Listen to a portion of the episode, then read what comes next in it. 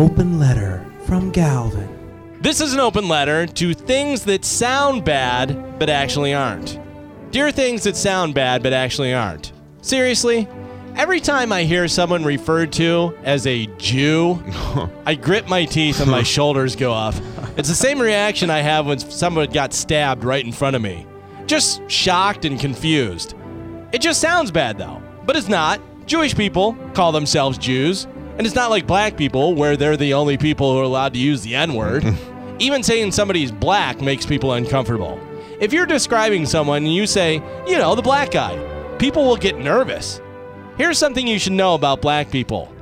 They know they're black. It's not offensive. If you describe someone as having curly hair, being short, the guy with the beard, the woman with the blue eyes, is that bad? Of course not. I gotta be honest, I don't even know why in boxing they still go by the color of the fighter's trunks. Side note, are we still saying trunks? It's two thousand sixteen. Can we all agree they're shorts?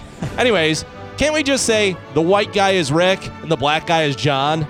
Gays just sounds like it's bad, which is weird because gay actually means happy, but I guess it's all in the inflection. Gay, bad. Gay, confused, or gay, which means I'm scared of you, I drive a pickup truck, and I wish I could be with you sexually, but I'm afraid, so yes. Instead I'll just try and fight you. Lesbians is a different story. For most guys, lesbians sounds good, like, ooh, lesbians.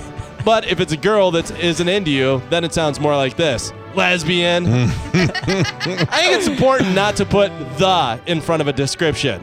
That's what really makes it sound bad. The gays, the blacks, the Jews. None of those sound like they're starting a sentence that's going to be good. Who did it? The gays, the blacks, the Jews. What did they do? Help cure cancer. Oh, good job, everybody. I'm Galvin from The Mike Calder Show, and this has been an open letter to things that just sound bad but actually aren't.